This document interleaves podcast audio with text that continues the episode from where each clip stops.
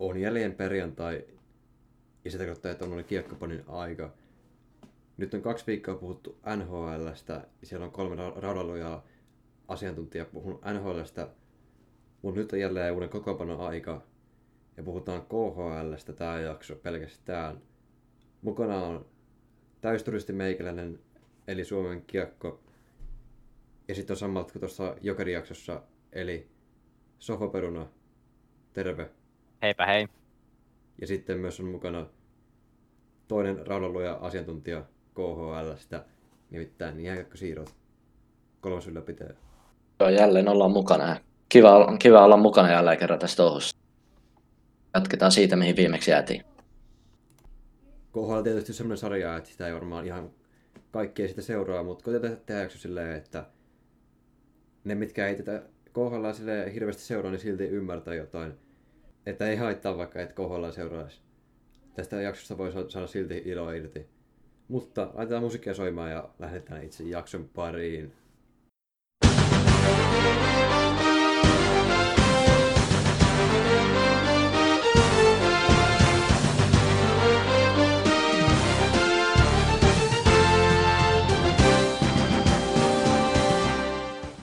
tosiaan KHL, tosi mielenkiintoinen sarja, maaginen sarja, ikinä ei tiedä mitä tulee tapahtumaan. Sarja on siis perustettu, perustettu vuonna 2008 ja on muuttunut matkan varrella paljon. Mutta nyt kysymys teille, että mitä te ajattelette, kun te kuulette sanan KHL? Jaha, no mä ottaa nyt. Öö, no, on nyt toiseksi paras jääkiekkosarja. No se, mitä itselle tulee mieleen tuosta, niin totta kai näiden jokereiden mainoksia ja näiden, näiden myötä tullut tämä Euroopan parasta lätkää termi tähän, että hyvää lätkää ollaan nähty paljon ja nähdään tulevaisuudessa lisää. Ja OHL tulee monille semmoisia vähän epäilyksiä, että miten kaikki raha-asiat ja nämä menee tietenkin tietyissä eri seuroissa ja miten siinä toimitaan ja vähän, vähän ollut kommelluksia matkassa, mutta erittäin mielenkiintoinen ja mielenkiintoinen sarja ja katsotaan miten tulevaisuus menee. Mun pitää tämä oma ajatus kohdalta sanoa, että itse kun kuulen sanan KHL tai ylipäätään Venäjä, niin tulee meille tämmöinen mystisyys, että ei oikein ikinä tiedä, mitä tulee tapahtumaan ja aina on kaikki mahdollista niin maanantai välillä. Mutta KHL on kyllä mystinen sarja ja se on mennyt varmasti paljon eteenpäin siitä, mitä se oli silloin 2008. Ja se, mitä varmaan monilla on niitä ennakkoluuloja siitä, että se on tosi lyjyinen sarja. Ja niinhän se oli, ainakin silloin kun se perustettiin ja alkoi oli ensimmäiset vuodet, se oli tosi lyjyinen sarja.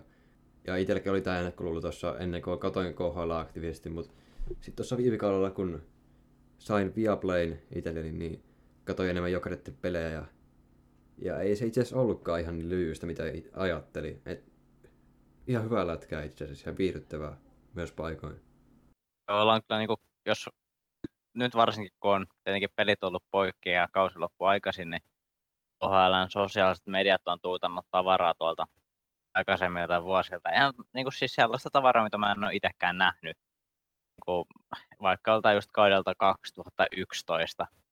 Niin tota, vertaa sitä peliä siihen, mitä esimerkiksi tällä kaudella nähtiin, niin kaksi aivan täysin eri sarjaa niin pelillisesti. Että on 2011 niin näytti siltä, että kaikki oli, niin kuin, tässä oli niin kuin periaatteessa just sellaista, että niin kuin, jos sulla on vaan voimaa, niin sä voitat, voitat toisen. Että niin kuin, siinä ollaan tultu aika pitkällä siinä, että se peli on oikeasti vähän viihdyttävämmän näköistä jopa nykyään, että ei ole, ei ole enää sellaisia isoja venäläisiä jääkaapin kokoisia pääsee siellä täällä vaan niin kuin hakkaamassa suurin piirtein toisiaan, koska siis musta tuntuu, että se ihan näyt, näytti välillä siltä niin kuin, muutenkin, muutenkin niin kuin, peli näyttää ihan erilaiselta, että nyt pelataan oikeasti niin kuin, muutenkin täysin erilaista jääkiekkoa. Että okei, edelleen OHL nähdään kyllä sitä tosi paljon, että joukkueet käyttää keskellä trappia ja pelataan aika puolustusta, puolust, pelataan puolustuksen kautta. Edelleen aika monessa joukkueessa on se ideologia, mutta tota niin, kyllä jos vertaa siihen kiekkoon, mitä on niissä videoissa nähnyt, niin ollaan tultu pitkällä siinä, että on oikeasti jopa niin kuin viihdyttävä paikkapaikoin. Omastakin mielestä ollaan menty paljon, paljon eteenpäin tuossa sarjassa niin kuin ihan pelillisestikin, että monet, monet joukkueet on niin kuin parantunut vuosien varrella ja talous on saatu hyvin kuntoon monissa eri seuroissa. Toki edelleen joissakin eri seuroissa on todella paljon vaikeuksia ja sen takia moni joukko on joutunut jättämään, jättämään sarjaa. Ja, mutta yleiskuva, yleiskuva sarjasta on kumminkin erittäin hyvä ja tässä on koko ajan menty, menty, menty parempaan suuntaan, ainakin omasta mielestä. Ja just tuosta niin keskialueen räpistä ja noista, miten joukkueet, joukkueet pelaavat, niin paljon ollaan, paljon ollaan menty eteenpäin siitä. Toki edelleen just Sohvaperona sanoi, että niin kuin nähdään tota kiekkoa ja paljon niin kuin vanhan liiton coacheja eri joukkueessa, ketkä tykkää edelleen pelata niin kuin just sillä omalla tyylillä, miten esim. pelattiin just silloin aikoinaan ja tuo niin kuin niitä asioita edelleen, vaikka totta kai KHLkin on vuosien saatossa mennyt ja nopeutunut se sarja sillä, että ei pysty enää esim. tehdä niitä samoja asioita, mitä tehtiin joskus silloin toiste. Mutta esimerkiksi Dynamo Moskovasta tulee mieleen Vladimir Krikunov, vanhan liiton coachi, joka niinku tykkää pelata tuota räppiä ja tykkää puolustaa sitä oman maalin keskustaa. Ja olisi hyvä esimerkki tuosta, että edelleen nähdään noita vanha, vanhan liiton coacheja ja, ja miten KHL ylipäätänsä pelataan hyviä, hyviä pelaajia joukko täynnä. Ja KHL, KHL just hyvä semmoinen ponnahduslauta esimerkiksi just NHL pyrkiville pelaajille. Ollaan, ollaan tässä vuosien saatossa nähtykin, että on noussut hyviä pelaajia NHL, KHL kautta. Ja mielenkiinnolla odotetaan, mitä muuan Mikko Lehtonen saa ensi kaudella sitten aika Toronto puolustuksessa. Tuosta äskeistä vähän aasinta, niin mitkä on kohdalla näitä hyviä puolia? mä nostan ehkä sen, että niin on paikalliskamppailuja, koska tuo kuitenkin aina silleen, kun mä en kuitenkaan tietenkään ihan joka ikistä KH-peliä niin jokereiden ulkopuolelta niin kuin kato. Tietenkin paljon seuraan tosi paljon jokereita, mutta seuraan myös muita joukkueita jonkun verran. Kato nyt ne pelit, mitä vielä tulee. Ja ta, nämä paikalliskamppailut, niin ne on sellaiset, mitä mä oikeasti haluan nähdä, koska kuitenkin tuolla on hyvin intohimoiset fanit noilla joukkueilla. On niin kuin, vaikka, vaikka se joukkue menee huonosti, halli saattaa olla vähän tyhjänä. Se on silti yleensä edelleen lauluraikaa jollain tavalla edes. Niin mä, mä nostan kyllä toi, noin venäläiset, venäläiset fanit ja no miksei muuallakin. Okei, Kunlunissa nyt Kunlun Red Starilla ei ole hirveästi faneja, että se alkaa täynnä jotain vahingossa sinne halliin eksyneitä ihmisiä. Mutta niin kuin, muuten niin pidän yhtenä tärkeänä ja hyvänä asiana KHL. Joo, itsekin pidän paljon noista paikalliskamppailusta ja noit on Moskovassakin, kumminkin siellä on Spartak Moskovaa ja on Dynamo Moskovaa ja on Ceska Moskovaa, niiden niin paikalliskamppailuja. Ja totta kai on tullut tuosta Ceska vastaan Skaasta on tullut iso, iso puheenaihe noissa peleissä ja niissä käy todella paljon yleisöä ja sitten ollaan viety noita Ceska vastaan Ska ollaan viety esim. sinne palloseura Zenitin kotistadionille semmoisen 80 000 yleisö eteen. Ollaan, ollaan päästy sinnekin levelille noissa. Ja sitten idän puolelta pitää nostaa toi Akbar Skaasan vastaan. Ollaan Julef Ufa, joka kulkee nimellä Green Rivalry. Noita on mielenkiintoista katsoa eri seuraa vääntöä ja erilaisia pelaajia totta kai on tullut seurattua KHL matkan varrella ja paljon taitavia, taitavia yksilöitä ja huippupelaajia täynnä. Mä olin just ottamassa ton Moskovan no joukkueen, että se on vähän hullua ajatellut että Suomesta, että yhdessä kaupungissa on, eikö siellä ole neljä joukkoita yhteensä, kun on Spartak, Dynamo, ZSKA ja sitten, eikö, eikö Vitjas ole myös siellä Moskovan alueella? Joo, ja siihen voi vielä lisätä periaatteessa Avantgarde Omskin, koska pelaa tällä hetkellä siellä Moskovan lähettyvillä myös, koska niiden oma halli Omskissa, niin siellä oli, tuli romahdusvaara, jonka takia siellä ei voi pelata. Takia ne siis pelaa nyt noin 600 kilometriä Omskista, eli Moskovan lähellä.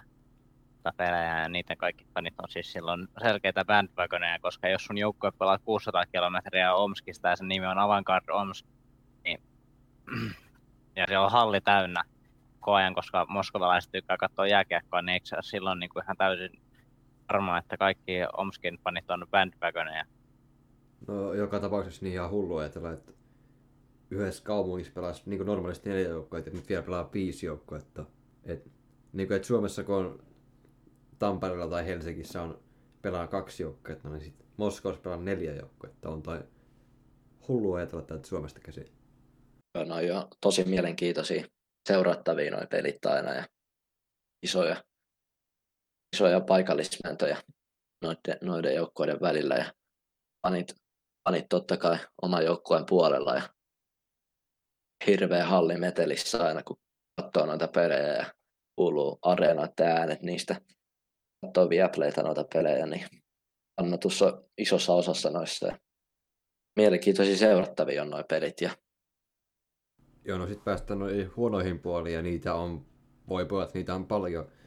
No ei vaan, mutta ainakin ekan haluan nostaa tuolta tuon tuomaritoiminnan näin niin kuin yleisesti, onhan se ihan hirveällä tasolla KHL. Se on toki, se on mennyt paljon eteenpäin siitä, mitä se on ollut, mutta se on edelleen aivan hirveällä tasolla. Välillä tulee semmoisia tuomioita, mistä kukaan ei tiedä, mitä tapahtuu ja miksi tapahtuu. Ei se tuomarit itse tiedä, mitä tapahtuu. Ja sitten myös se, että kun lähdetään tarkistamaan jotain videota, niin sit sitä videota voidaan vatvoa siinä jopa 10 minuuttia. Muista viime kaudelta tämmöisen yhden tilanteen, oli jokereiden peli ja sitten ihan niinku selvää tilannetta. Katsottiin yli 10 minuuttia videolta ja sitten se tuomio pysyi samana, mikä se alun perin oli. Niin en tiedä, soitettiin varmaan koko periä läpi, että mikä, mielipi- mikä mielipide tästä tilanteesta. Ja onhan toi. Toi on kyllä iso, iso, iso huono puoli tuolla KHL, mutta se on mennyt eteenpäin ja toivottavasti menee vielä eteenpäin. Tiedettiin paljon jokerit tuli tuohon sarjaan, että minkälainen se vastaanotto on ja just noin kaikki tuomaritoiminta tulee olemaan näiden kaikkien vuosien aikana, mutta on nähty paljon eri tilanteita, mitkä olisi voinut mennä toisin ja, ja paljon on tullut kokemuksia niistäkin ja on tullut erilaisia ihoja eri tuomareita kohtaan. Esimerkiksi tulee mieleen KHL yksi kokeneimmista tuomareista Konstant, Konstantin Olenin ja Roman Goffman, joka on just semmoisia, ketkä aina tuomarit tulee ensimmäisenä jäälle. Haluan just katsoa, että esim, esimerkiksi just Goffmanin numero 45 ei missään nimessä näy siellä. Se luistelee sinne jäälle, koska sitten ei tiedä ikinä, että mitä tapahtuu. Just noista, kun mennään tarkistaa maalia, sitten esimerkiksi toi, että siinä niin kuin vatvotaan ja vatvotaan niin kuin ihan selkeitä tilanteita, niin kuin, mikä niin kuin pitäisi hyväksyä. Ja sitten sitä ei ikinä tiedä, että mitä ne. Tuntuu, että ne heittää tyyli jotain kolikkoa siellä että jos katsoo, niin kuin, että miten tämä nyt, miten tämä nyt menisi ja halutaanko antaa vielä mahdollisuus. En, en sitten en sit osaa sanoa, että meneekö toi vielä paremmaksi toi tuomaritoiminta, mutta hyviä tuomareita toki myös on, on sarjassa ja silleen niin kuin, esimerkiksi noita tsekkituomareita, mitä on tullut tuohon sarjaan näiden vuosien varrella. Tai mieleen Jan Ripik tuomarina, joka muistaakseni käyttää numeroa 40. Ei, se on just semmoinen tuomari, mistä tulee niin positiivisia, positiivinen ilmapiiri. Ja, nyt voi tullakin ihan hyvää tuomaritoimintaa, että niin, ja sitten aina kun ne katsoo noita maaleja, tarkistaa, niin ne soittaa sillä puhelimella sinne Moskovaan ja käyttää varmaan samalla Putinia avuksi siinä, että miten, miten tässä nyt menisi tämän tuomion kanssa, että halutaanko antaa maali vai ei. Joo, noin tsekkituomarit, niin ne on silleen, että kun katsot, että aha okei, nyt tänään on kaksi tsekkituomaria vaikka, niin sä ainakin tiedät, että luultavasti ne puhuu paremmin englantia.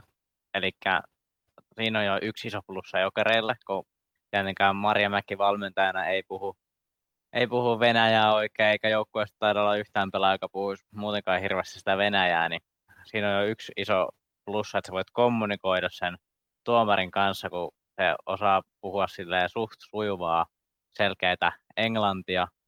Ja ö, mun mielestä KHL tuli ne, niiden nettisivuille hyvä artikkeli tasan vuosi sitten tammikuussa. Just Martin Frano, yksi näistä tsekkituomareista, niin mun mielestä tämä tuli tosi hyvä artikkeli, missä se just kertoo, millaista on tavallaan olla tuomarina KHL. Ja just, että mitä, mitä, mitä sun pitää osata, jotta sä pystyt edes olemaan tuomari, tuomarina KHL.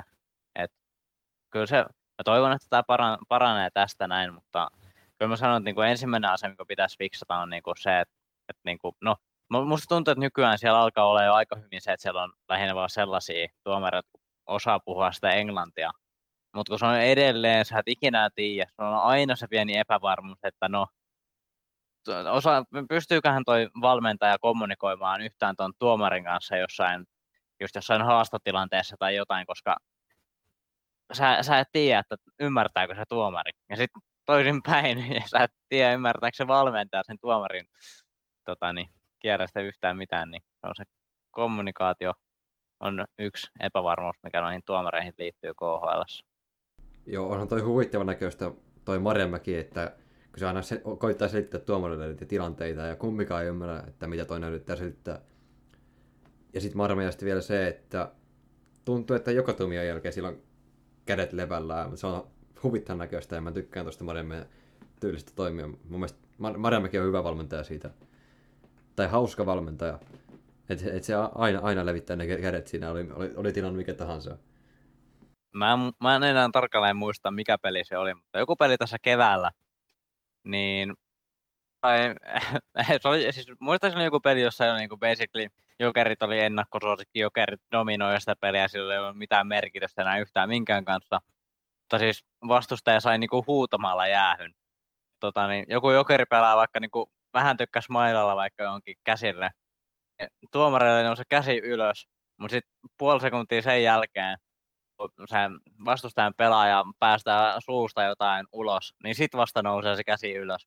To, ja sitten oli niinku vielä toinen samanlainen jäähy muistaakseni, että kaksi kertaa sai vastustaja huutamalla jäähy itsellensä, että niinku tollaisiakin tapahtuu. Se, mikä pitää vielä sanoa tuosta jokereista, niin, tai ylipäätään tuosta Marjamäen tuomareiden kommunikoinnista, niin olisi todella hauskaa nähdä semmoinen ja kuulla semmoinen, että molemmit tulisi niinku mikki siihen suunnitelmaan silloin, kun keskustellaan näistä tuomioista, niin olisi tosi huvittavaa kuulla, että miten, millaista se keskustelu siinä on Marjamäen ja ää, itse herra venäläistuomarin kanssa. Joo, no, tilanteet olla, on ollut paljon ja se olisi just munkin mielestä mielenkiintoista kuulla, että mitä Marjamäki ajattelee. Toki joskus voi niin kuin lukea huuliltakin, että mitä Marjamäki ajattelee ja väliin siellä ei tule ihan niitä kaikista lempisanoja. Siinä on se etu ehkä, että venäläistuomarit ei ymmärrä sitä.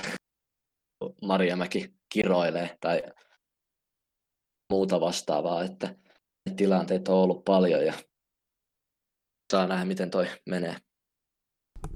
Sitten haluan vielä toisessa huonoksi puoleksi, ainakin nostaa tähän vielä sen, tai siis noin välimatkat, kun joukkoita on siellä ihan kauko idässä, ja jos vielä koitetaan tuoda jonnekin helvetin aavikolla niitä pelejä, niin ehdoton haittapuoli KHL on niin pelaajien, valmentajien, kuin muidenkin kannalta, siis niin kuin aikajohdot myös, niin fanienkin kannalta.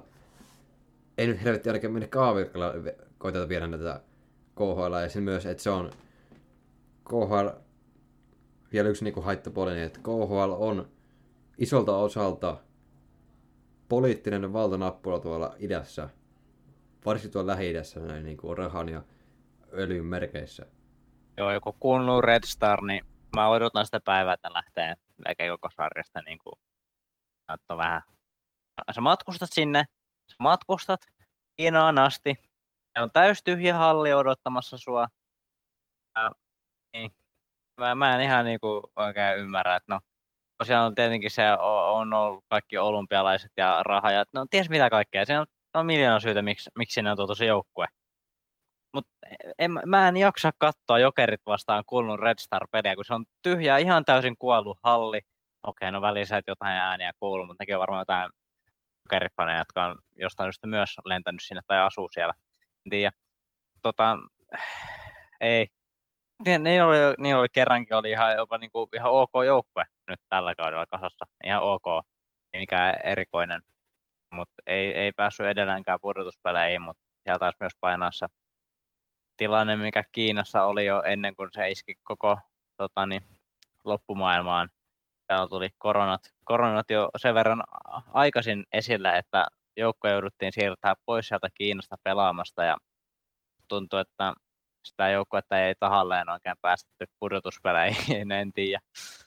koska ne oli, siis, se oli vielä silloin pudotuspelipaikassa kiinni, kun tota, niin, ne jouduttiin siirtää Venäjälle pelaamaan, ja se oli yksi KHLn ongelmista, että niiden piti keksiä Kullunille joku pelipaikka, mikäli ne pääsisi pudotuspeleihin, koska ne ei voinut mennä Kiinaan takaisin pelaamaan. Joten, tota, joo, se on Kulun Red Star on vähän surullinen tarina mun mielestä, koska ei sinne Kiinaan mitään jääkiekkoyleisöä ainakaan vielä syntynyt.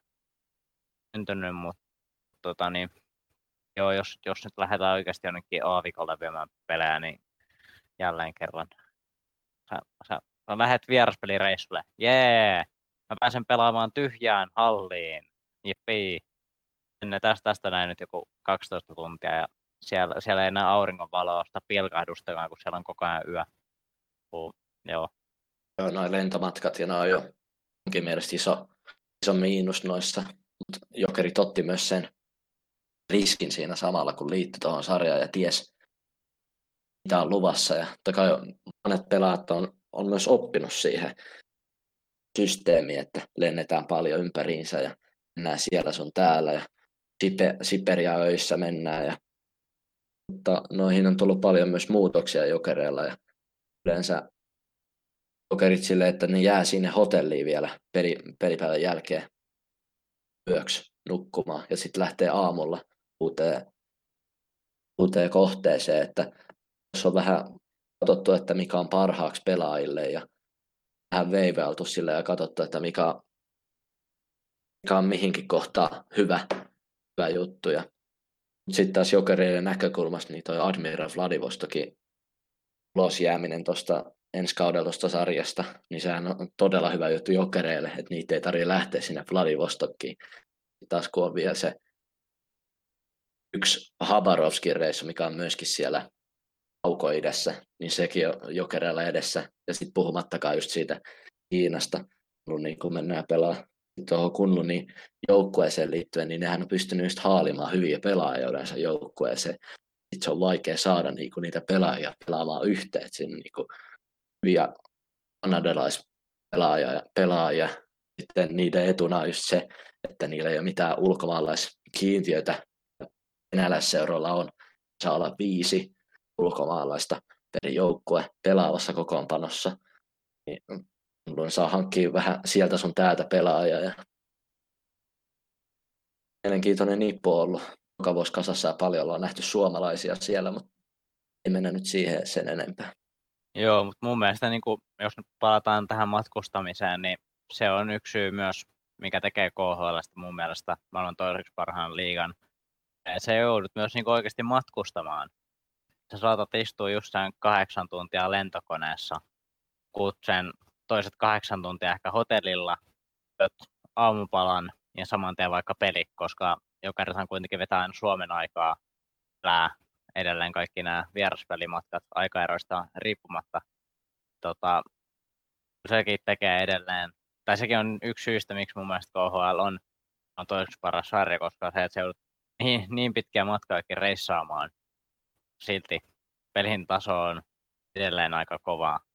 Tän edelleen tätä minun väitettä. Tähän jatkokysymys, että mitä te olette niin mieltä näistä aikaeroista näin fanin näkökulmasta, että on, onko se tavallaan hyvä, että on tämmöisiä pelejä, mitkä alkaa neljältä paikka. Kun itse tuossa kun niitä tuli, niin onhan se tavallaan siistiä, että pystyy katsoa jälkeen heti, kun tulee koulusta kotiin, niin siinä on heti jokereiden peli alkamassa, niin tavallaan siistiä kyllä, mutta sitten kanssa ne, mitkä alkaa jo aamulla, kun olet koulussa, niin niitä tietysti ne on, ne on perseistä, mutta ne, mitkä tosi moni peli alkaa neljältä arkisinkin, niin itse tykkäsin tästä näin fanin, vaikka en fani olekaan, niin, niin fanin näkökulmasta tykkäsin tästä. Joo, onhan se ihan mahtavaa, kun jos kun Amur Habarovsk-peli alkaa torstaina kello 12.30 Suomen aikaa, niin onhan se tosi mahtavaa katsoa keskellä päivää, no ei vaan. En, tota, no se on, se on vähän mitä se on, koska ei sitä liian oikein vaan mu, mu, mu, muuhunkaan aikaa voi aloittaa, kun sitten olisi Havarovskissa joku keskivä. Niin tota, se on mitä se on, ja jos se tulee kello 12.30, niin sitten se tulee silloin, ja jos mä pystyn, niin sitten mä katon sen. Mutta tota, on se, tava, on, se jo, on se tavallaan just se ajatus sillä, että tulee iltapäivästä vaikka jo, just vaikka keskellä päivää joku peli, niin se on viikonloppuna, niin ehdottomasti jotain viikonloppuna Amur Habarovsk-pelin 12.30 kelpaa. No just noita kaukoidessa ollaan tuttu näkemään, että siellä alkaa pelit silloin. Alkaa joskus viikonloppuisinkin alkaa niin kuin yhdeksältä aamulla ne jotkut pelit, niin se on ollut vähän huvittavaa. Huvittavaa silleen, että pitää laittaa viikonloppuisin herätys herätyskello soimaan, että pitää katsoa jokereiden matsia ja joskus arkipäivisinkin ollaan noita nähty ja sitten ollaan niillä joutu vähän talaakin koulussa katsomaan noita pelejä kännykästä ja peleitä. Että se on niin kuin mielenkiintoista, että ne pelit alkaisi siihen aikaan ja Iberiassahan on, on toi toinen, että siellä alkaa yleensä 14.30 pelit. Sitten just kun koulusta pääsee yleensä niihin aikoihin kotiin, heti vaan, heti vaan auki ja katsomaan pelejä. Että... Mutta hei, lähdetään, tai mennään eteenpäin, koska tässä menee muuta koko päivä. Tässä menee oikeasti muuta se viisi tuntia, koska ei ole vielä päästy edes alkuun. Ja aivan sama, samat pellet ja joka kerta. Jos tähän ekaan, niin lähdetään käsittelemään suomalaisia pelaajia. Katsotaan vähän, mitä kohdallaan suomalaisille niin Jokerin ulkopuolelta kuuluu. Lähdetään vaikka Teemu Härski Hartikaisesta. 30-vuotias ukko, joka on pelannut, siis mä arvostan tätä Hartikaisen uraa ihan suunnittomasti, koska pelannut viimeiset seitsemän vuotta Ufassa ja ottanut siellä tosi hyvää palkkaa. Eikö se ole myös Suomen palkkakuningas KHL. Aikoinaan yritti pit, pitkään päästä lyömään läpi NHL, mutta se ei onnistunut. Ja sitten totesi vaan, että lähdetään tänne KHL kokeilemaan. Ja ei se nyt huonostikaan mennyt. Et talous on kunnossa melkein varmaan koko elämänsä ja mä arvostan Hartikaiseuraa. Joo, itse tykkään paljon just tuosta Hartikaisesta ja kun on kumminkin pelannut jo seitsemän vuotta UFassa ja nyt teki kahden vuoden jatkosopimuksen UFA. Se on nähnyt paljon, paljon tota sarjaa ja miten just sen näkökulmasta toi sarja on mennyt eteenpäin ja kumminkin jokaisella kaudella iskenyt yli 30 pistettä, mikä on ihan kova suoritus kumminkin Hartikaiselta ja Hartikaisen tyyppiseltä pelaajalta, joka just tykkää, tykkää mennä tilanteeseen kuin tilanteeseen ja oikein saada sitä pois ja ei anna koskaan periksi ja erittäin hyvä maaliedusta pelaaja siinä mielessä. Ja sitten kun viime kausina on päässyt nauttimaan Linus Uumarki nappi lättysyötöistä, mistä on päässyt nakuttamaan niitä maaleja, kumminkin viime kauden 21 häkkiä, niin todella mielenkiintoinen to- pelaa tuossa sarjassa. Harmi vaan se, että pelaa Hartwall Arenalla, Ufa tulee pelaamaan kerran kaudessa. Idän porukka kumminkin on, niin mielellään näkisi enemmän niitä Hartikaisen otteita. Mä tykkään itsekin paljon Teemu Hartikaisesta ja just iso kunnioitus siitä niin kuin Hartikasti kohtaan just, että minkälaisen uran on pelannut tuolla Ufassa ja se on tota, niin, nyt muistanut muista tarkalleen, mutta oli jossain vaiheessa ainakin puhetta siitä, että kenties niin jotain pelipaitoja saadettaisiin vähän pelinumeroa jäädyttää jotain tällaista sitten, kun aikanaan tuota Ufasta poistuu.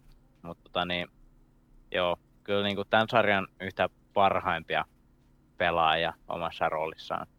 Sitten mennään eteenpäin ja Juha Metsula, 31-vuotias ukko hänkin ja pelannut viimeiset viisi vuotta KHL. Mä pidän Metsolan loistavana maalivahtina, loistava, loistava maalivahti. Ja eikö olisi ollut viime kaudella myös Alstasottelussa, viime kaudella, tai siis oli, oli jo Alstasottelussa ja sitten viime kaudella pelasi 51 ottelua ja 93 prosenttia kiekosta kiinni ja GAA oli 2,04. Eli siis aivan, aivan loistava taso noin statsit. Ja yksi, yksi sarjan parhaista maalivahdista. Itse muistan Metsolan kaudelta 2012-2013 Tapparan paidasta, kun pelasi silloin finaaleissa Ässiä vastaan, kun tämä Padan ikimuistainen kausi, kun vei yllätysmestaruuden, niin Metsola oli silloin finaaleissa vastassa muuana Antti Rantaa. Niin tästä muista itse, itse Metsola, mutta Metsola kohtaa myös iso arvostus, pelaa tehnyt hyvän uran Venäjän mantereella. Joo, mun pitää nyt lainata tähän lausetta, jota Jukka Jalonen taisi puolella Metsola, että Metsola on välillä saattaa olla ihan täyttä pleksiä. Se, on, se kertoo aika paljon, että jos Jukka Jalonen on sanonut, että Metsola on välillä kuin pleksiä, että vaan välillä oikeasti saa sitä kiekkoa tämän tyypin ohi. Että vaikka on pieni kokonen, niin tekee tosi paljon tällaisia oikein ö, atleettisia to- torjuntoja, just että on kuitenkin tosi hyvä liikkumaan. Ja niin kuin oikeasti varmaan, mä sanon, että hyvin aliarvoitu veska jopa ehkä tässä sarjassa, että ei ehkä saa sitä kunnioitusta, mutta tota, niin, kyllä, kyllä, kyllä niin kuin ihan niin kuin sarjan parhaimpia maalivahteja. Eikä tässä hirveästi ole lisättävää noihin sanoihin, että tykkään myös paljon Metsolasta ja kumminkin kun tykkäsin paljon tuosta, kun siirtyi just tuolta idän häntäpää, joka Amur, Amurista tonne Ufa, isompaa, isompaa kaupunkiin ja pääsee nauttimaan sitä pudotuspelilätkästä ja pelannut, pelannut loistavat pudotuspelit myöskin Ufan paidassa ja viime to, tämän toissa kaudella, kun Ufa pääsi pitkälle pudotuspeleissä, niin Metsola oli ilman Metsolaa, niin ei olisi tullut mitään siitä Ufan pelistä. Ja kumminkin, että ollut jo pari vuotta putkea All-Star-tapahtumassa, kertoo myös paljon, että iso arvostus Metsolaa kohtaa, huikea maalivahti. Eli jatketaan maalivahdella. Harri Säteri, hänkin 30-vuotias jätkä, ja palasi viime kaudeksi KHL, koitti hakea paikkaa NHL, mutta se ei auennut. Ja no, hänkin ehkä Suomessa on myös aliarvostettu, todella aliarvostettu maalivahti tulee kausi jo viides KHL. Itse tykkäsin paljon just tosta, kun Säteri palasi, palasi KHL ja kun pelasi kumminkin huikeasti jo silloin Vitjasissa, muistan sen sieltä, kun oli sielläkin ihan muuria. Ihan niin kuin kärki, kärkimaalivahteja, niin kumminkin pelaa, Sipiro kumminkin pieni seura silleen ja pelasi loistavan viime kauden suomalaisten ansiosta, kun suomalaiset niin sanotusti kärräs, kärräs joukkueen playoffeihin. Ja kiva nähdä Säteri hyvällä tasolla joukkueessa ja pelasi erinomaisen kauden ja Perin kanssa ja toivottavasti ensi kaudellakin nähdään sama otteita. Joo, kyllä Säteri on he, niin kuin, yllättävän hyvä siihen, mitä mä niin kuin, muistan, että niitä ihan ekoja otteluita, mitä silloin KHL tuli katsottua niin kuin Viaplaylta just näitä pelejä. Ja katsoin just, että aha, Harri Säteri, että kun ei niin kuin, sille ollut mulle niin kuin, kovinkaan tuttu tuttu kaveri, mä ajattelin, että okei, että on varmaan ihan ok, okei, viittasin Veska, katsoin jotain tilastoja, niin ei ollut just silloin näyttänyt kovinkaan erikoiset, mutta tota, niin, olin ihan täysin väärässä kyllä, niin kuin, että sitten kun näkee sen pelaavan, niin kyllä sitten sit huomasi saman tien, että okei, että tässä on oikeasti aika hyvä veska, hyvä veska tälle sarjatasolle ja just ollut aika, aika tasasta aina. Ja tota niin, joo, ei mulla varmaan hirveästi muuta lisättävää olekaan. Otetaan samoja hyödyihin vielä kolmas maalivahti, eli Jussi Juho Olkinuora. 29-vuotias Veska, loistavassa, tai siis parhaassa iässä. Ja viime kausi oli ensimmäinen KHL. Pelasi sen Vladivostokissa, joka nyt meni konkurssiin. Itse muistan Jussi Olkinuora tuosta toissa kaudella pelikanssista, kun oli tämä pelikanssi ihan huikea joukko, kun yllätti kaikkia, oli runkossa se kolmas. Ja oli siinä joukkueessa näitä tärkeimpiä paloja ja sitten sen on jos pääsi KHL pelaamaan ja, ja onnistu, onnistunut kausi KHL. Olkinuora pelasi hyvän kauden tuon idän häntäpää joukkue Admiral, Admiralissa, missä ei ole todellakaan helppo pelata. Admiral semmoinen joukkue, että siellä voi tapahtua niin ihan mitä vaan. Olkinuora kannalta ikävä oli just tuo loukkaantuminen, mikä Leijona komennuksen EHT-turnauksessa muistaakseni tuli ja pelasi erinomaisen kauden ja tällä hetkellä ei ole sopimusta mihin, minkään kanssa just ton takia, koska Admiral lähti, lähti tai pitää vuoden tauon KHLstä, mutta uskoisin, että voisi saada hyvin sopimuksen johonkin joukkueeseen vielä ja onhan tässä vielä aikaa kirjoittaa ihan minkä vaan joukkueen kanssa sopimusvuoron. Monet joukkueet just haluaisi Olkinuora tapasta maalivahtia ja olisi varmasti tarvetta, kun Olkinuora pystyy kantamaan sitä ykkösveskan tonttia ja katsotaan mihin Olkinuora sitten menee. Joo, ja mä voisin heittää sellaisen pienen villinkortin jopa tähän näin, että jos Olkinuoralla ei ole sopimusta yhtään minkään joukkueen kanssa vielä, kun vaikka KHL-kausi alkaa, niin en ihmettele, jos tässä saattaisi käydä sillä tavalla, että jos joku joukkue vaikka huomaa, että okei, että okei, tämä meidän, meidän ykkös, ykkösvehkossa kaavailtu maalivahti ei pelaakaan tarpeeksi hyvällä tasolla, niin silloin Olkinuora on varmasti aika haluttua tavaraa siinä vaiheessa, varsinkin jos siis ei ole mitään sopimusta kenenkään tai minkään muun jo, toisen joukkueen kanssa, kanssa. Ja samoin sitten vaikka jos tulee joku loukkaantuminen, niin kuin joukkueen ykkösveskalle ja tietää, että okei, että tämä tulee pari kuukautta sivussa, niin kyllä silloin varmaan Olkinuoran agentille saattaa tulla pari puhelua, mutta kyllä mä, niin kuin, mä vähän ehkä ihmettelen, jos Olkinuora ei oikeasti löydä itsellensä uutta joukkuetta ennen tota niin, kauden alkua, mutta toi on yksi, yksi skenaario, mikä voi tapahtua.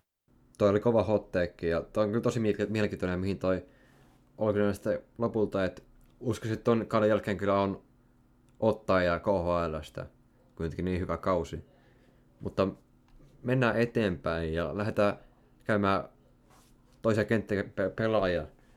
Toinen kenttäpelaaja tähän. Ja otetaan Sakari Manninen, 28-vuotias pelaaja, joka nyt pelasi upean kauden tässä jokereissa toisessa kaudella. Sitten lähti Ufaan ja Ufassa vähän vaikeampi kausi. Mutta kuitenkin on edelleen taitava pienikokoinen sentteri.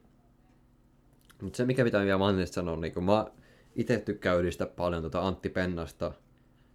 Ja uskon, että, ja uskon, että Pennasella oli tähän Mannisen KV-murtautumiseen kanssa paljon vaikutusta siinä viimeisellä HPK-kaudella, että siellä viimeisellä kaudella liikassa niin Manninen otti paljon askeleita eteenpäin. Niin uskon, että tästä voidaan myös kiittää Pennasta isolta osalta. Itse tykkäsin paljon Mannisesta jokereissa ja laskummekin niin uskomattoman kauden ja siihen päälle vielä loistavat MM-kisat. Ja kaikki varmasti muistaa jatkoajalla Ruotsia vastaan tehty voittomaali ihan yläkulmaa, takakulmaa veto. Niin mielenkiintoinen pelaa tuossa sarjassa, pienikokoinen sentteri, taitava sentteri, osaa, osaa syöttää maaleja, osaa itse iskeä niitä maaleja, hyvä laukaus ja oli vaikea ufassa ja ei oikein, ei oikein saanut peliinsä siihen uomiin, mitä se parhaimmillaan oli jokereissa. Sopimus kattaa Ufan kanssa vielä ensi kauden ja iso rooli ja ensi kaudellakin Ufassa tarjolla. Hartikaisen kanssa todennäköisesti samassa ketjussa pelaa, niin todella mielenkiintoinen pelaaja Sakari Manninen ja harmitti paljon, kun lähti jokereista, mutta oikein hyvä. Joo, mulla on aika sama juttu, että kyllä niin kuin Sakari, tai kun näin ne uutiset, Sakari Manninen on kaupattu Salavat Julajeviin, niin mä vähän ihmettelin että, okay, että mitä nyt ihmettä tapahtuu, koska niin kuin Manninen oli mullekin niin kuin oikeasti siis tykkäsin niin paljon siitä, niin, niin hyvä tässä kausi. Viime kausi oli just heikompi, ja no, tavallaan edelleen vähän harmittaa se, että, niin kuin, että jos jotain pelaa vähän ikävöin, niin se on ehkä just Sakari Manninen. Mutta tota, niin, siinä kaupassa tuli Henrik Boriströmin tota, niin, sopimus, KHL-sopimusoikeudet ja ää, sitten rahaa myös Kurrin, no ei Kurrin tilillä, mutta Jokereiden tilillä. Niin jos, jos Joker saa sen Henrik Boriströmin kaapattua tuolta Amerikan puolelta, niin sitten sit mä ehkä pääsen yli siitä kaupasta, että Ma- Manninen kaupattiin pois. Mutta muuten en. Mennään eteenpäin. seuraavaksi pelaaja, joka on myös kokenut 32-vuotias Joonas Kemppainen, joka tuosta pelasi kaksi hyvää kautta Ufassa, mutta sitten siirtyi Skaahan ja siellä nyt ei oikein lähtenytkään homma niin hyvin liikkeelle. Eli uran heikon kausi ulkomailla. Mutta toi on vähän niin ja näin, että kun lähtee Skaahan vähän riehumaan, niin se lopputulos ei ole aina ihan mukavin. Ja Kemppa se tuli paljon näitä katsomaan ko- ko- komennuksia. Ja ei oikein saanut sitä roolia. Et ei, ei välttämättä ollut oikea joukkue Skaa Kemppaiselle. Itsekin ihmettelin tuota Kemppaisen siirtymistä riveihin, että kumminkin kun siellä oli jo Koskiranta sentterinä ja sitten hankki Jori Lehterän sinne joukkueeseen, niin ja sitten vielä myöhemmin Miro Aaltosen sinne, niin siinä oli Kemppaisenkin vähän silleen, että pitäisikö tässä alkaa yhtäkkiä niin pelaamaankin. Ja kumminkin kun syttyi toissa kaudella Ufassa playoffeissa vasta niin kunnon ilmiliekkeihin, että oli eniten voittomaaleja tehnyt pelaaja Ufa, Ufa hyvässä playoff-kevässä, joka no, ei, riittänyt, ei, ei riittänyt finaaleihin asti, kun Omsk vei sarjan, mutta erittäin hyvä sentteriä edelleen ja odotan parempaa kautta kumminkin. Ilmeisesti luottaa vielä Kemppaaseen, että ei jos muuten saanut vuoden jatkosopimusta sinne, niin sentteri OHL. Joo, mä, mä, mä sanon, että nyt tämä kausi näyttää sen, että mitä Kemppainen pystyy tekemään Skaassa, koska niin kuin mä oon sanonut siinä öö, aikaisemmissakin jaksoissa, että Ska oli niin huonosti organisoitu mun mielestä viime kaudella, ää, nyt vaihtui päävalmentajakin tää, tota, niin, tulevaksi kaudeksi, niin mä uskon, että nyt on niin Kemppaisella se ikkuna näyttää, niin se pystyy siellä skaassa. Et mä en lähde itse hirveästi tekemään mitään johtopäätöksiä viime kaudesta. Et joo, Kemppainen kyllä näytti niin täysin siltä, että ei se ihan oikein tarkalleen tiennyt, mitä sen pitäisi siellä jäällä tehdä. Mä pistän jo siihen valmennukseen. Oli se nyt muutenkin vähän, vähän niin kuin ehkä itseluottamus just kadonnut sitä myötä. Ja tälleen, niin varmaan ensi kausi tulee näyttämään sen oikein Jonas Kemppaisen, jota me ollaan niin kuin tuttu näkemään jopa siellä upassa. Sitten otetaan samoihin höryihin äsken mainittu Miro Aaltonen, 27-vuotias sentteri, joka pelasi viime kaudella ihan loistavaa, tai loistavaa jälkeen teki Vitjasissa, mutta sitten tuli tämä klassinen siirto Skaasta Vitjasista eli heidän varmiseurastaan pelaajan oma, omiin riveihin. Ja sitten ei meinannut, meinasi taas käydä kylmät Aaltoselle. Niin kun, kun siirtyy Skaahan, niin käy kylmät.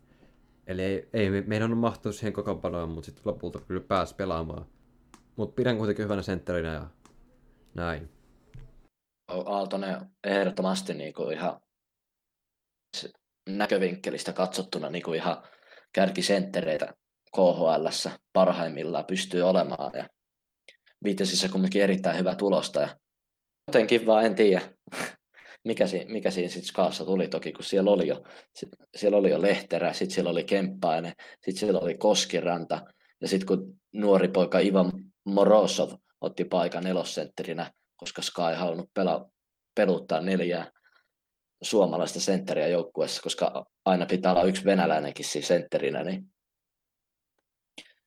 e, Aaltonen kumminkin, sen pitää saada se kärkirooli, että siitä saadaan se paras irti, ja sitä ei Skaassa varsinkaan siinä alussa, alussa saatu. Isot odotukset ensi kaudeksi kumminkin, kun nyt pääsee, nyt pääsee aloittamaan niin sanotusti puhtaalta pöydältä ja uuden valmennuksen alaisena varmasti itsekin haluaa näyttää Kemppaisen tapaan, että kyllä musta on tämän joukkojen ykkössentterikin hevoseksi. Ja en tiedä, menee Aaltosella, mutta sentteri parhaimmillaan. Ei ole mulla lisättävää. Hyvä, sitten mennään eteenpäin. Teemu Pulupulkkinen, 28-vuotias laituri. Ja mä pitää aika sanoa Pulkisesta, että kun silloin aikoinaan oli tämä rivalri yhdet vastaan Hifki liikassa, niin samalla oli Teemu Pulkkinen vastaan Mikael Kralund ja mietittiin, että kummasta tulee parempi pelaaja. No nyt voidaan sanoa tämä vastaus, että Granulista tuli parempi pelaaja. Ja Pulkkinen ei, ei oikein lähtenyt silleen, kiinnosti vähän muut asiat. mutta nyt on kuitenkin saanut lunastettua sen paikan KHLstä, eli viime kaudella pelasi hyvin Dynamo Minskissä, ja sitten siitä tuli siirto Dynamo Moskovaan. Mä olin vähän skeptinen siinä, kun siirtyi Minskistä Moskovaan, että miten Pulkkinen tulee performoimaan sitten Moskovassa isoissa valoissa, mutta vastushuuto on hyvin, eli Dynamossa 17 ottelun 6 plus 6 tehot ja 12 tehopainoa. Ja näin. Kyllähän se oli mun mielestä niin kuin hyvä, hyvä siirto Pulkkisen kannalta just koska niin kuin, oikeasti joukkueeseen, missä on pelaajia, jotka osaa niin kuin, syöttää sulle kiekkoa. Et, tota, niin, Minsk, Minsk ei nyt ollut et, taaskaan vahva, vahva ja Pulkkinen oli kyllä selkeästi niin kuin, pelasi väärässä joukkueessa siinä mielessä, että joku, just joku Dynamo Moskova niin hyötyy hänestä paljon enemmän kuin Minsk. Niin siinä mielessä mun mielestä aika, aika hyvä, hyvä hankinta Dynamolta. Ja kyllä mä haluan Pulkkisen vielä takaisin jokereihin. Tässä tota, niin, olisi kiva nähdä, miten Pulkkinen ja KHL-jokerit, millainen kombinaatio se olisi. Ja joo, raitin, raitin kätinen hyökkäjä, niin niitä ei ole kovinkaan ihan hirveästi KHL, näitä ra- raitinkätisiä snipereita Musiakkinin jälkeen, niin tota, joo, mielenkiintoinen pelaaja just, että teki kuitenkin viime kaudella öö, sen verran kovaa tulosta, että jännä nähdä nyt, mitä, mitä tuo tämä kausi sitten tullessaan. Parhaimmillaan erittäin, erittäin hyvä sentteri, kun sa... sentteri, mikä vitun sentteri? Tykkäsin paljon tuosta Pulkisen ja kun ei päässyt Dynamossa nauttii pudotuspelilätkästä, niin totta kai nyt meni miten meni toi tällä kaudella, niin tulevaisuudessa pääsee, pääsee nauttimaan niistä. Ja munkin mielestä olisi tosi kiva nähdä pulkkinen joskus jokereissa. Jatketaan matkaa. Otetaan muutama suomalainen tähän käsittelyyn. Ja varmaan ihan kaikkia, kaikkea ei saada tähän mahtumaan, koska muuten tässä kestää se viisi tuntia. Mutta Juuso Hietanen, konkaripuolustaja, pelannut KHL jo yhdeksän vuoden ajan ja on siis 34-vuotias pelasi eka Torperossa muutaman kauden ja sitten, sitten Dynamo on ollut Dynamo noita luottopakkeja ja pelannut KHL yli 500 ottelua. Eli on, on, on kova, kova, kova pakki olla ja ollut tuttu näky myös Leijonissa. Arvostan myös Hietasen uraa suuresti. On erittäin, erittäin hyvä pakki KHL, KHL ja nämä on kärkipuolustaja Mihal Tchaikovskin kanssa ja pelannut kumminkin KHL viimeiset yhdeksän vuotta ja tehnyt isoa tiliä siinä samalla. Ja Hietasen kohdalla ollut nyt sanonta ainakin viime kauden perusteella, Hietanen vaan paranee vanhetessa, että kumminkin viime kaudella ennätyspisteet KHL, KHL niin runkosarjassa 60 ottelua 38 täppää, niin erittäin hyvän kauden pelasi ja katsotaan tulevaisuudessa Hietanen tekee, että paluu liikaa sitten joskus edessä vai mitä tässä vielä? Joo, mulla menee Juuso Hietanen niin kuin Sami Lepistön kanssa ajatellaan samaan kategoriaan, että molemmat tällaisia OHL-sotureita, että on niin kuin useita kausia tässä Venäjän KHL ja, ja äh, aika kovalla tasolla pelannut yhdeksän vuotta. Ja joo, iso arvostus myös häntä kohtaan. Sitten 32-vuotias Atte Ohtamaa. Tuleva kausi Lokomotiivissa on jo kuudes KHL. Pelasi tuossa muutama kausi sitten kauden kärpissä, kärppien kapteenina, huikea kausi kärpissä ja näin. Ja ennen sitä voitti KHL mestarinen Akbaras Kaanissa ja, ja valittiin finaalin parhaaksi pakeiksi. Mutta nyt sitten aloitti tuossa viime kauden Sveitsissä ja sitten siirtyi Patterson Sultaniin.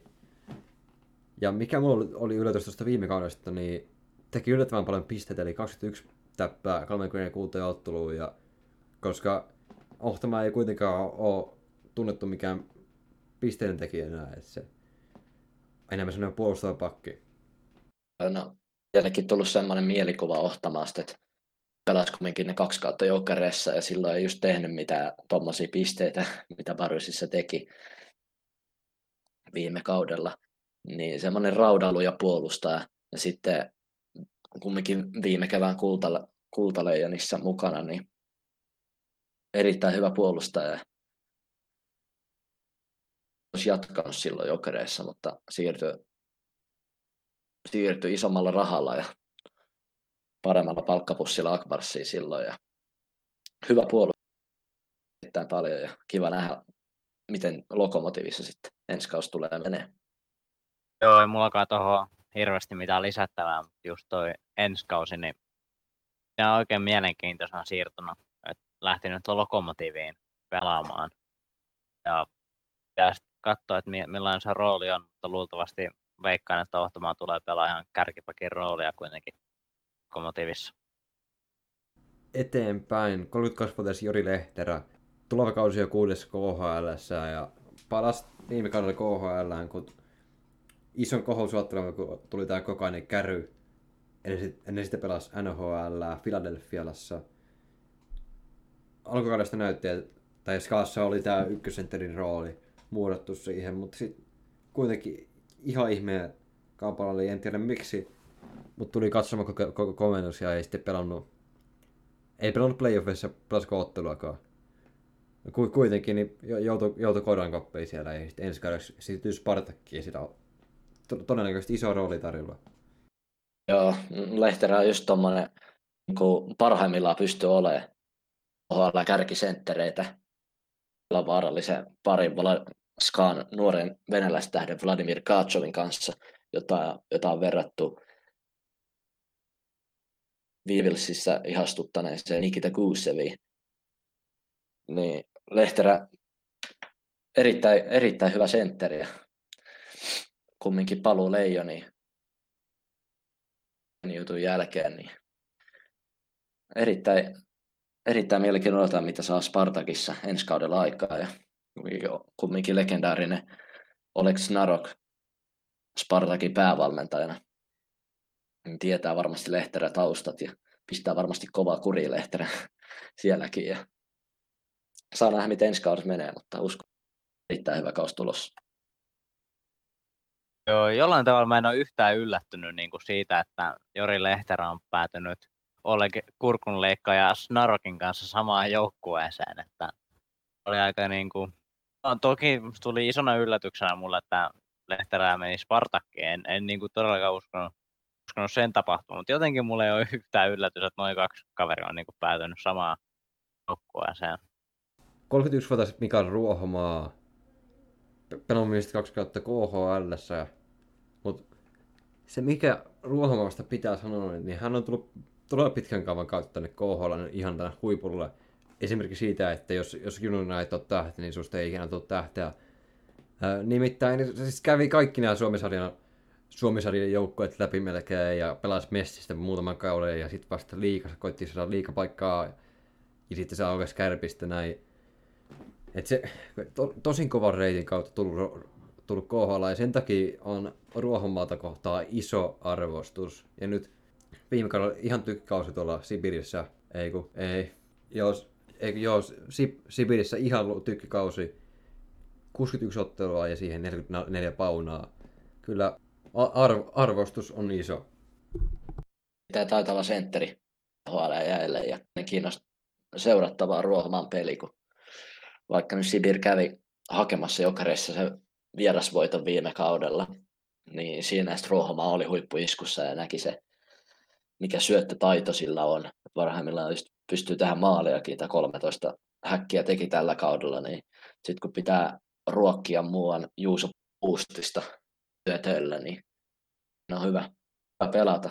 Joo, Ruohoma oli kyllä niin kuin oikeasti vaarallinen pelaaja viime kaudella just sen takia, että niin kuin oli tietenkin puustinen siinä toisella laidalla, mutta muutenkin niin kuin kokonaisvaltaisesti mun mielestä Ruohoma on niin kuin sitä ekasta KHL-kaudesta niin parantanut vielä niin kuin tosi paljon ja kaiken kaikkiaan niin kuin erittäin hyvä pelaaja. Joo, mä kyllä sytyn tuolla, että venäläisessä joukkueessa on suomalainen tutkapari, tekee dominanssia, ei voi muuta kuin syttyä, mutta mennään vielä yksi suomalainen pelaaja, nyt mennään noihin siirtyneisiä suomalaisia, jotka nyt siirtyy KHL, niin Joonas Enron, 32-vuotias pelaaja, ja täytyy sanoa Enronista, että varmaan valtaosalla suomalaisista on aivan tuntematon nimi, koska on pelannut jo 10 vuotta KHL ja onko, ei kun hei, siellä on se Kontiala, mutta eikös Kontialan jälkeen ole eniten pelannut pelaajia KHL ja 10 vuotta on mahtunut kahdeksan eri seuraa. On käynyt monta kaupunkia läpi ja nähnyt, nähnyt paljon enemmän tuolla Venäjällä. Venäjällä. Hänellä yli 500 ottelua. Yllättävän taitava pelaaja, hyvä syöttämää ja osaa tehdä maaleja, mutta sitten kuitenkin semmoinen kurinalainen pelaaja, joka tekee tätä molemmin päihin. Mutta var- varmaan voitte yhtyä siihen, että on al- aliarvostettu Suomessa. On todellakin, ja ehkä yksi syy on myös se, että ei ole ehkä niin aktiivisesti ollut, niin kuin, tai ei ole ehkä, kun on pelannut Leijonissa pari muutamia pelejä, niin ei ole ihan sillä niin kuin, kyllä niin kuin, noussut sieltä esille, ainakaan niin kuin mun silmiin. Öö, ja just, että oli myös huhuja, että Enlund pelaisi ää, Helsingissä jokereissa ensi kauden, mutta öö, sitä, se, sitä se nyt ei tuskin, niin kuin, sitä tuskin tapahtuu. En usko, että tulee jokereihin, koska ei nyt Enlundille ei oikein ole tilaa yksinkertaisesti.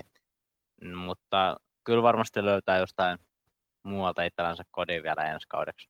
Joo, no Enlund on kyllä mielestä aliarvostettu pelaaja suomalaisten keskuudessa. Tehnyt huikea ura OHL, et nähnyt, nähnyt eri kaupunkeja ja pelannut eri paikoissa ja hakenut paikkaa sieltä sun täältä. Viime kausi Neftehimik Nitsnekamskissa pelasi hyvä kauden, kun teki 13 maalia ja oli ihan Neftehimikin kärkipelaajia amerikkalaispelaaja ohella, niin erittäin mielenkiintoinen pelaaja. Saa nähdä, mihin saa sopimuksen ensi.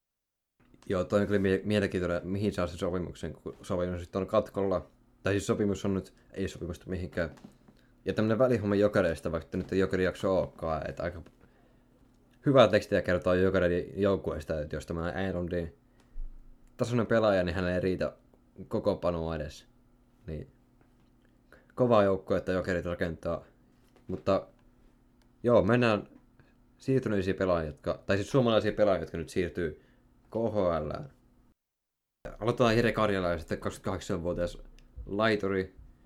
Pelannut tapparassa tuossa pitkään, vaikka on jokeri kasvatti ja jokeri häntä huuttiin, niin siirtyi sitten kuitenkin sotsiin yhden vuoden sopparilla. Ja mitä Karjalaisen pelejä katoin tuossa viime kaudelta, niin siis huikea, huikea kausi, aivan siis huikea kausi liigassa, mutta jotenkin siis, että jos ottaa karjalaisen työkalupakista tuon laukauksen pois, niin mitä siihen jää? Nimittäin, tota mä oon miettinyt, että mitä siihen jää. Ja että kohdalla kuitenkin sillä ei kauhean kauan tota touhua katsotaan, että jos he ei saa YVllä mitään kauhean kovaa tutkaparia, niin kuin liikassa oli Kristian Kuusela aivan huikea tutkapari, ylivoimalla varmaan liikan paras viime kaudelta. Mutta jos ei saa tuommoista Kuuselaa tuohon syöttämään, niin voi, voi, voi aika nopeasti joutua koiran koppiin sitten myös Sotsissa. No ite jäi harmittaa just toi, kun Karjalais, Karjala ei, Karjalaan ei palannut jokereihin ja Sotsi lämpöä sitten oli tällä kertaa valinta ja saa nähdä, miten ensi kausi tulee menee. Tuo Sotsi hankki myös muita, hankki Ruotsista. pelaaja Färjestadi Linus Johansson ja Markus Nilsson, jotka on just semmoisia, ketkä pystyy syöttämään karjalaiselle Kuuselan tapaa niitä maaleja, esimerkiksi just ylivoimalla. Niin katsotaan, mitä saa KHL aikaan, että kun ensimmäinen ulkomaan, ulkomaan siirto karjalaiselle sen uralla, niin Sitten mennään eteenpäin näissä siirtyneissä pelaajissa ja Velimatti Viittasmäki Tapparasta öö, Severstal Trepovasiin. Ja mä en niinkään katsoisi noita liigasta tehtyjä tehopisteitä ollenkaan tässä, koska mun pitää sanoa Viittasmäestä, hän oli yksi liigan aliarvostettavista pelaajista, ehkä jopa aliarvostetuin, koska aivan siis järjettömän tärkeä palannut tuota Tapparan pakettia. Yksi Tapparan tärkeimmistä pelaajista tuota, puolustuspäässä. Että just semmoinen luotettava peruspakki, joka hoitaa sen oman roolin äh, ihan niin kuin täydellisesti. Ja just semmoinen pelaaja, joka sä haluat sun oma joukkueeseen, mutta jos on sun kaverijoukkueessa, niin voi käydä kylmät. Mutta hyvä, että myös Venäjän suunnalta on huomattu tämä viittaus meidän potentiaali ja uskon, että tästä tulee iso menestys Ei varmaan niinkään pisteissä, mutta niinku siitä, että kuinka hyvä Viittasmäki tulee olemaan. Viittasmäki on kyllä sellainen pelaaja, josta voisin kuvitella, kun nyt siirtyy Severstal Cerepovetsiin, joka en usko, että tulee olemaan mikään suuri menestys ensi kaudella, mutta kun näistä ei ikinä tiedä, tiedä näistä joukkueista, jotka nyt on yleensä vähän häntä, häntä pääjoukkueita, niin saattaa joku kausi pelata supervan kauden.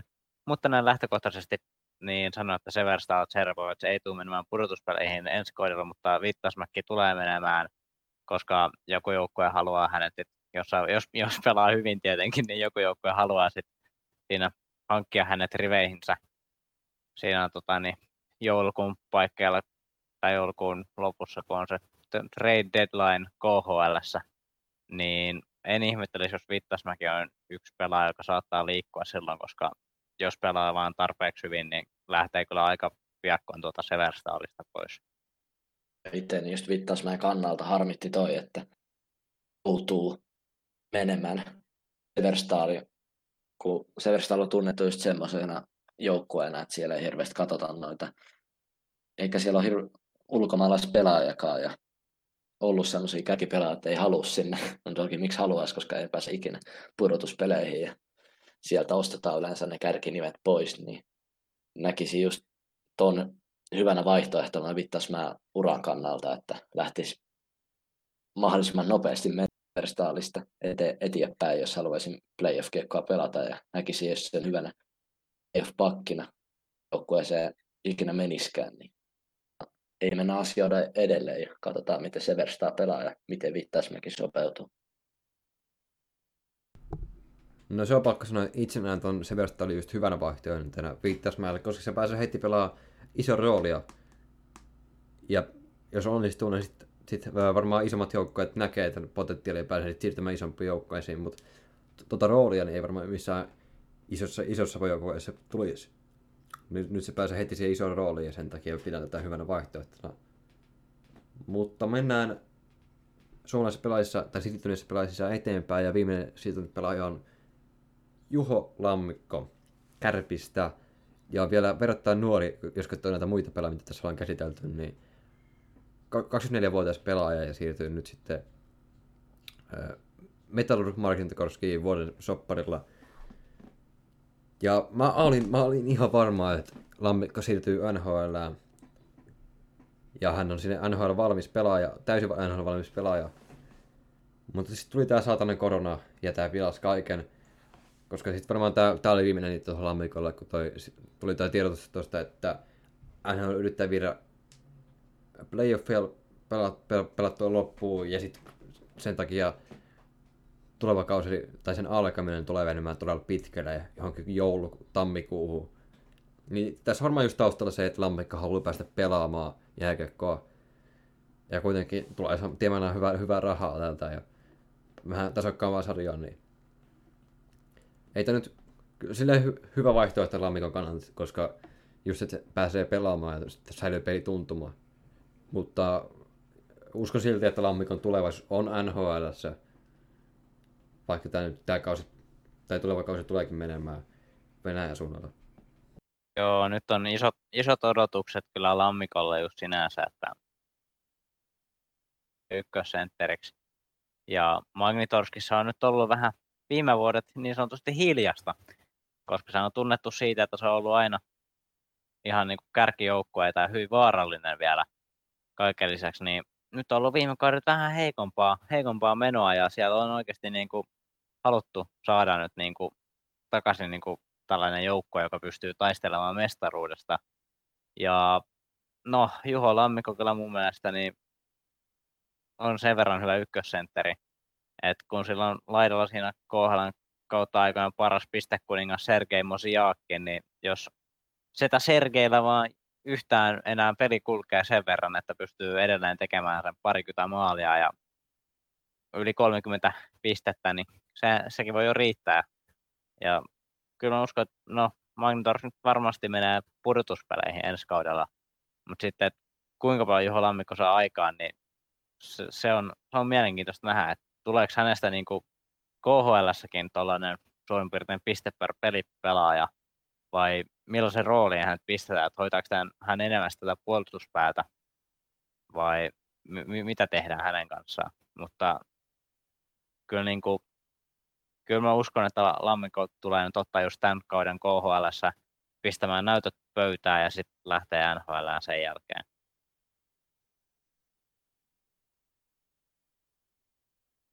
No itse tykkäsin tuosta Lammikon siirtymisestä just tuonne Metallurkkiin, kun siellä on myös kärki, kärkisentteri rooli tarjolla, ja vaikka olisi mennyt NHL, niin nyt on vielä hyvä ponnahduslauta, kun noin nuori kaveri, kumminkin 24 VV kyseessä, niin vielä on nhl vielä monta kautta hyvin todennäköisesti edessä, niin ja kumminkin kun metallurkki, siellä on kokeneita pelaajia ja sinne on hankittu mielenkiintoisia pelaajia, kun laittoi paljon pelaajia, yli kymmenen pelaajaa joukkueesta pihalle.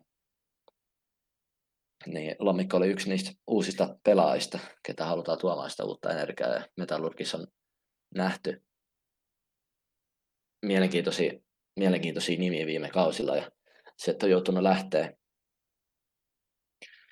monia pelaajia pois, koska peli ei ole kulkenut, mutta Lamikon kannalta itse uskon, että pystyy pelata erinomaisen kauden. Joku Mosiakki niin oli muistaakseni kolmen pisteen päässä 900 pisteen rajasta urallaan KHL, niin se rikkoutuu ensi kaudella ja jos pääsee Lammikon vierellä pelaamaan, niin tulee tekemään hyvää tulosta.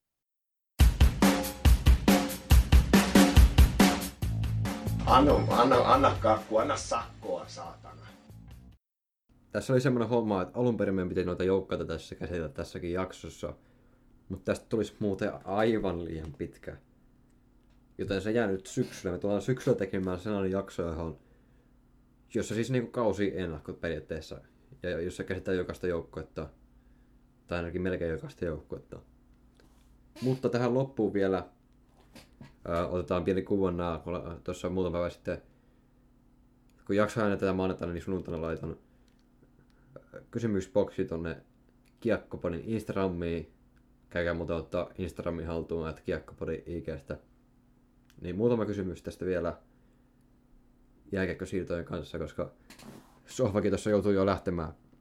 Mutta täältä tulee eka tosi mielenkiintoinen kysymys, että Voiko KHL haastaa NHL parhaana sarjana? Mitä se vaatisi? Tämä on, tämä on tosi mielenkiintoinen debatti, ja mä voin tästä avata tämän, että alun perinhän KHL oli tavoite se, että se tulee haastamaan NHL, mutta se nyt on vähän jäänyt se vähän piippuun. Ja mun mielestä se vaatisi sen, että no toi Kiinan joukko nyt häipyy helvettiin täältä. Sitten tuomaritoiminta paranee, palkat tulisi vielä isommiksi, että palkoissa pystytään kilpailemaan että ihan kärki, NHL kärkipalkkojen kanssa ja saataisiin niin haastettua, että saatais, että KHL olisi tavallaan vaihtoehto sellaisia pelaajia, jotka pyrkii uralla eteenpäin, että se ei olisi heti se Amerikka ja NHL. mutta miten mä uskonko mä tähän, niin mä en tuu ikinä uskomaan, että Putinin poliittinen liiga tulee ikinä haastamaan edes NHL. Just sanon vaikka, että jos KHL suistelee sitä, että viedään jääkäkkoa, viedään KHL jonnekin, missä ei ole yhtään jääkäkkokulttuuria, niin Kiina ja Dubai AVKlle, niin se, se laskee että huomattavasti sitä, että se, sitä sen uskottu, uskottavuutta. Onko jotain lisättävää tähän vai, ja vastaan myös siihen, että uskotko itse tähän realisti tulee koskaan haastamaan NHL itse en usko ikinä, tulisi haastamaan. No en mäkään usko, että KHL pystyy haastamaan just noita sun mainitsemia juttujen takia. Ja, mutta ehdottomasti noita niin harjoituspelejä voidaan pelata NHL ja KHL joukkueiden välillä. Että ne olisi ihan mielenkiintoista seurattavia just nyt idän kärkijoukkue Avangard Domsk on sanonut haastattelussa, että pystyisi voittamaan minkä tahansa NHL-joukkue. Hän valmentaa Bob Hartley, joka oli Rado Avalancheissa voittamassa Stanley Cupia silloin.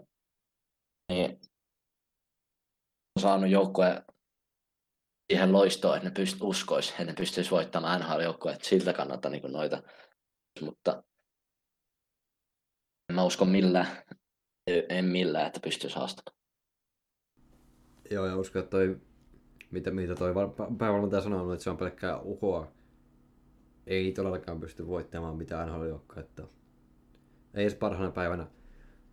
Mutta seuraava kysymys on, että mikä on yllättävin mestari, jonka muistatte, ja mulla ei tähän mitään idea, mutta mikä sun mielestä on yl- yllättävin mestari, mitä muistat KHL-ajalta?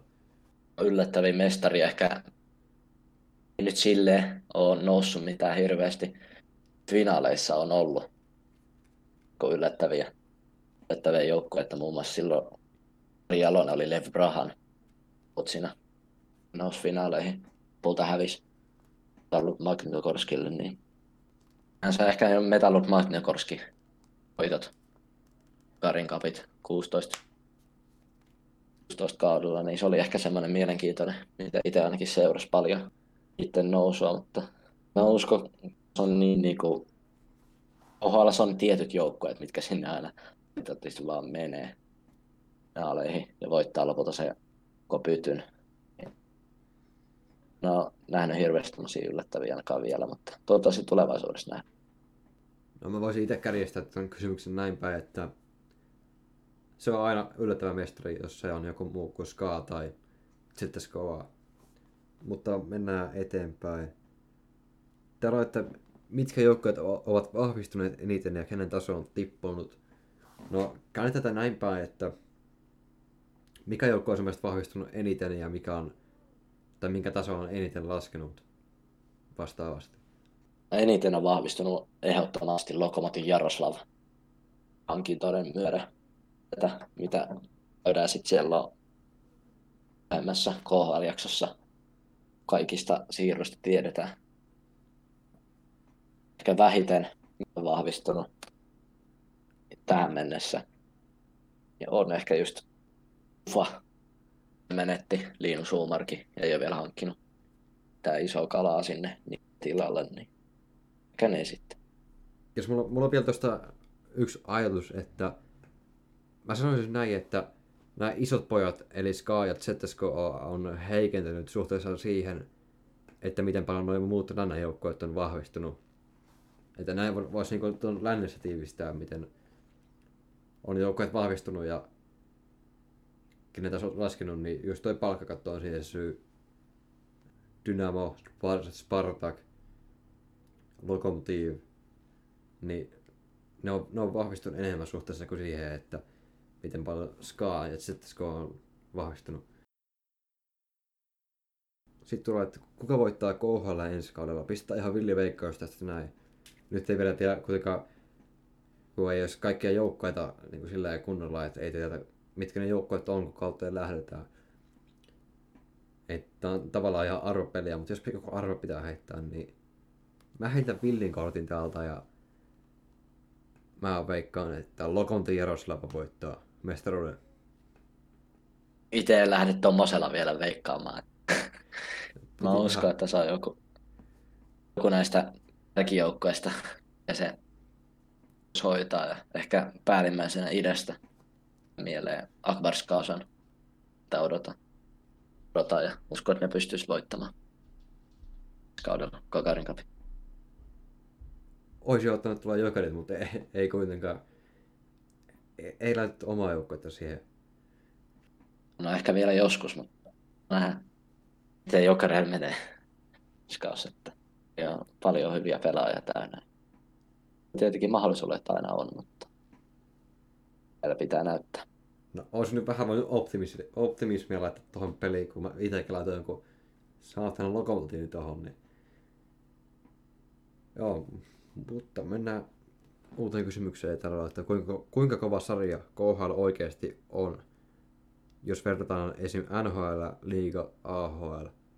No, mä, voin tästä avata tämän kysymyksen ja vastaan, että äh, maailman toiseksi sarja äh, on KHL, Eli huomattavasti kovempi tietysti kuin liika ja vielä isoja napsuja ottaa enemmän kuin SHL ja tietysti nämä muut Eu- Euroopan sarjat ja on myös AHL kovempi sarja, mutta sitten kuitenkin siihen NHL on ihan päivän selvä ero, että se on kuin yö ja päivä KHL ja NHL. että vaikka se on tosi paljon sarja, niin se matka NHL on ihan valtava. Se on suurin piirtein koko Siberian kokoinen matka sinne NHL. No, verrattuna just esim. liikaa ja AHL, niin onhan, onhan niin aivan eri tasolla. Totta kai menee ihan eri budje, budjetillakin joukkueet siellä OHLssä. Aivan toisiksi kovin sarja ja NHL, NHL-taso ei vielä riitä, eikä varmaan tule ikinä riittämään. Eurooppa ehdottomasti kovin sarja ja kiinnostaa seurattava. Sitten seuraava, että kertokaa, kertokaa kiinnostavimpia pelaajia, joita kannattaa seurata. No, seuraava heitä tänne joku kova, kova pelaaja silleen, mit, mitkä mikä ei niin suurta yleisöä silleen, mitä suuri yleisö ei tiedä, mutta mä heitän tuosta suomalaisen Pelimatti Viittasmäki, joka nyt siirtyi Tapparasta, mutta aiemmin tässä puhuttiin enemmän, mutta mä uskon, että Viittasmäki tulee olemaan iso, iso pelaaja. Ja sit varsinkin sitten kun mennään niin kevään isojen peleihin, niin jos Severstar ei pääse sinne playoffeihin, niin liityn tähän sohvan hotteekin, että sitten joku isompi poika tulee ottamaan Viittasmäen omaa joukkueeseen ja sitten sit Viitasmäki tulee näyttämään kaikille, kuinka kova jätkä hän on. Mut mulla tää Viitasmäki on vähän tähän, mutta mikä, mitä sä heität? Heittäisin tähän liikan parhaan pistemiehen, Dustin Danforthi. Semmoinen, mitä kova. ainakin itse isolla odotuksilla on seuraamaan. Ja kaikki viitiasin pelejä tietenkään näytetäkään, mutta riittää erittäin mielenkiintoinen pelaaja tuohon sarjaan ja tota, miten Justin Danforth pärjää KHL. Joo, mä uskon kanssa, että Danforth tulee ole hyvä.